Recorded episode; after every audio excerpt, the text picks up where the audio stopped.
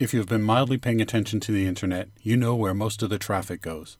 There's some major players, and they stepped in early before most people figured out the full potential of the World Wide Web. The apps and sites that got you in early made it very, very easy for you to connect with others while they racked up the biggest contact lists ever created. That's what gave them the power of a huge opportunity of selling advertising. If I was to make a comparison of how much these giants make up of the landscape of the internet, it would be something like this. There's the whole world, and they are everything outside. The indoors is your little world, and they are everything beyond your door. What they did was made themselves into a destination. That destination so massive it's all around you. What I want to make you aware of right now is you can use their strategy to make some great gains. All you need to do is become a destination. You're listening to It All Works. This is episode 19 Becoming a Destination. Does this seem a little grand, becoming a destination? Maybe a little, but it's worth it. It's a simple strategy. Get people to your ecosystem and provide them with an experience that will make them return and keep them there longer.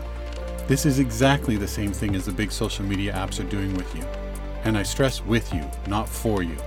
You are one of the products on their platform, and they will use your content and everyone else's to keep them in their ecosystem. And they will get paid by advertisers by pulling at your attention while you're there for your own reasons.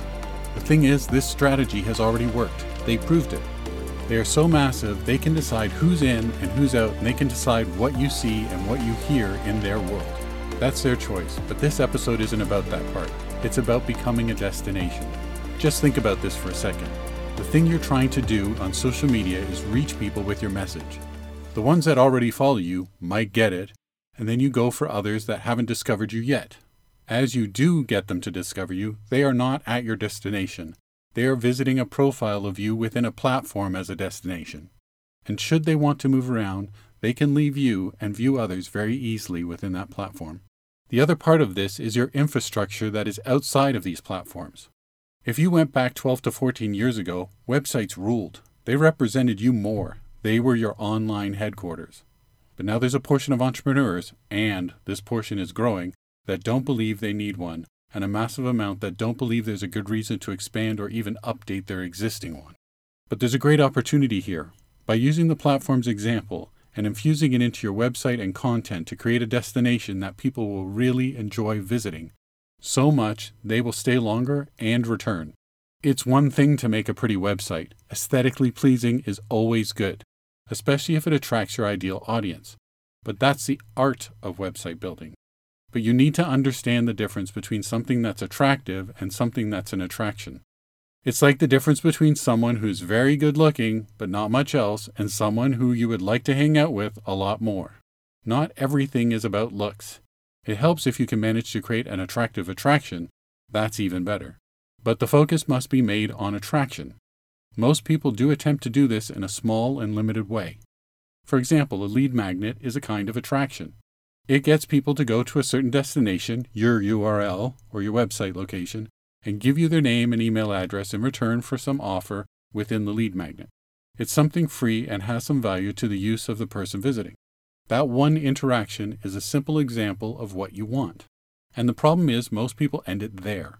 Sure, there's other pages on their websites the About page, the Work With Me page, your product page, the blogs, and a bunch of icons to show you where else you can find them on social media. But once they've read your stuff or they've left your site to check your content out on other social media platforms, what magic are you going to do to get them to come back again? And when they do come back, how long will they stay for, and what will be any different from the first time they showed up? My guess is not much. I have explained it like this to my clients Pretend you are a destination like a city. What qualities does a city have that make people return, and what are the same qualities a website could share with that? Being able to navigate and visit a spot with ease makes it a better experience. Same for your website. We all know that poor menus, bad links, and slow page updates make people leave just like bad directions and gridlock for your city visitors. Is it clean and not cluttered? Or is it hard to take in? I've been to cities and seen some websites that are just too much to take in visually. Some of it doesn't even need to be there. And most of all, what about attractions? If you visited New York, what would you expect to see? I'll bet there's a lot Times Square, Broadway, some very historic buildings, galleries, real iconic places, and the shopping. Those are the attractions.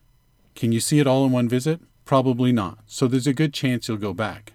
And the best part is, when you do go back, there could be new shows, changes in some of the spaces you previously visited, and updated products for you to shop for. That's what should happen with your website. It needs to be a destination so that people are impressed when they are there. And it would take more than a couple of visits to see everything there is because there's always something new. All of that would make people return. The thing that makes this strategy most appealing is it's exclusively housed in a place you control. It's your domain and it's very captivating. Your visitors are in one place that can give them the maximum impression of you, and it's literally the same place you can do business and make sales. Your products and services are right there. Entrepreneurs spend a lot of time getting people to visit their websites or links from social. That's a great step one. But the real magic needs to happen once they visit. You need to show them that it's a much better place to be and there's a lot more to offer than what they will get from social media profiles. So, what can you technically do to make your website a destination? One of the main things, it has to house exclusive content. If it does and people like it, they will make the trip back to get updates. Let's use videos as an example.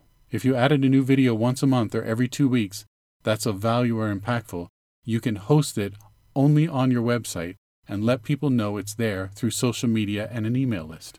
It can also be shared on a social media site like YouTube. If people like it, they will wait with anticipation for your next one and they will know where to go view it. And what about blogs? They are usually exclusive content to your website. You can drive traffic to them easily, and then on your blog pages, you can direct people to other parts within your website. One thing that can really help is how much you control or update your homepage. There's a real opportunity to get return visitors if there's something that changes on a regular basis on the homepage. I know most people might have links to their latest blogs or social media posts. Those are regular, but think outside the box. What information can you provide them on a regular basis that they might want to check up on? I'll give you an example. A coach that helps people with organization could have a section of their homepage that has the latest top 10 items they believe could really help them. And if it constantly was updated with new things that hit the market, people would return to see if they have spotted something new. So, in a way, the destination is a resource. Another way is a personal message. If people know there's a personal piece of content that is nowhere else on any of your content, then your true fans will return to view it on a regular basis. New products or service launches should always be highlighted on a homepage. If not, you lose out huge. There's a huge quantity of traffic that will hit your homepage first. Don't miss the opportunity for them to see anything new you have to offer. How about media? When somebody discovers you on YouTube, they might opt to subscribe to your YouTube channel, and your new video will get thrown into the mix with all the other channels they subscribe to. But if you embedded videos into your site, there's a good chance people will watch more of them and return to your site yet again. You should look at your website as an opportunity to be free to provide your visitors with a huge variety of content that you might not be able to share with them on certain platforms and certainly not all in one place. You can expand it constantly and make it an even bigger destination. The thing about your website content, you have total control and ownership of it. You decide what stays and goes, and you can decide the flow. Unlike social media, which will lead visitors from one piece of content to the next, and those pieces will be from different profiles, you have the ability to create a real flow of content discovery. And that is how you actively take part in curation of your content. You no longer have to wonder where your posts end up on people's thread. This whole idea is based on your website being the destination thread, and therefore you display what you want in the order you want. I think a lot of people veered away from making their websites all they could be. Because the honeymoon period on social media and the potential for followers was so easy and enticing, it took away from content creation for their websites. Although you can get people from social to your web page, there's not a lot that will get them to return or stay longer. And don't forget about SEO. You might not hear about it as much, as there are programs and systems that help each of us get optimal rankings. But the real star of the show is your content.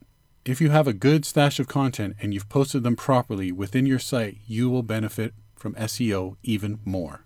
I don't know how many of you remember Yahoo when the internet was really starting to take off. This was the destination site of its time. They tried to build the corridor to the internet, and it made sense that people just needed to go there first before they went anywhere else.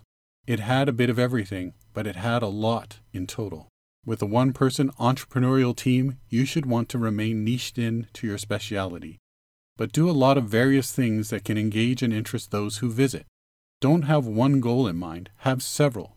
You will want people to take a journey through the information they would likely want or need from you, and you need to figure out a way to get them to return.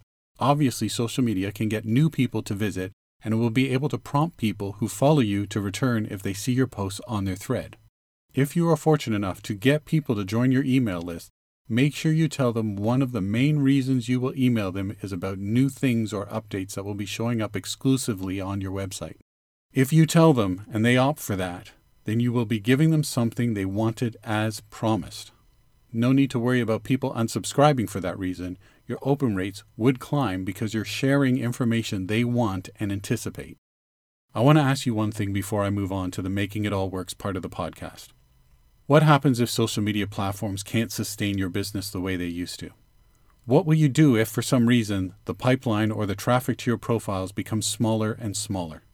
What's the most freeing and independent option for you to expand your reach and share your message?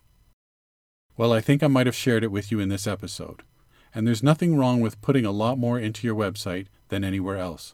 After all, it's your online headquarters. Making it all work. In this installment of Making It All Work, I want you to think about how much time you spend creating content and where you're putting it up for display. I know a large portion of you might put most of it, if not all, your content on social media, and all the while your website barely changes a bit over a considerable amount of time. My suggestion is start reverse engineering this process. Make content for your website first, then decide how you'll share it through social and everywhere else.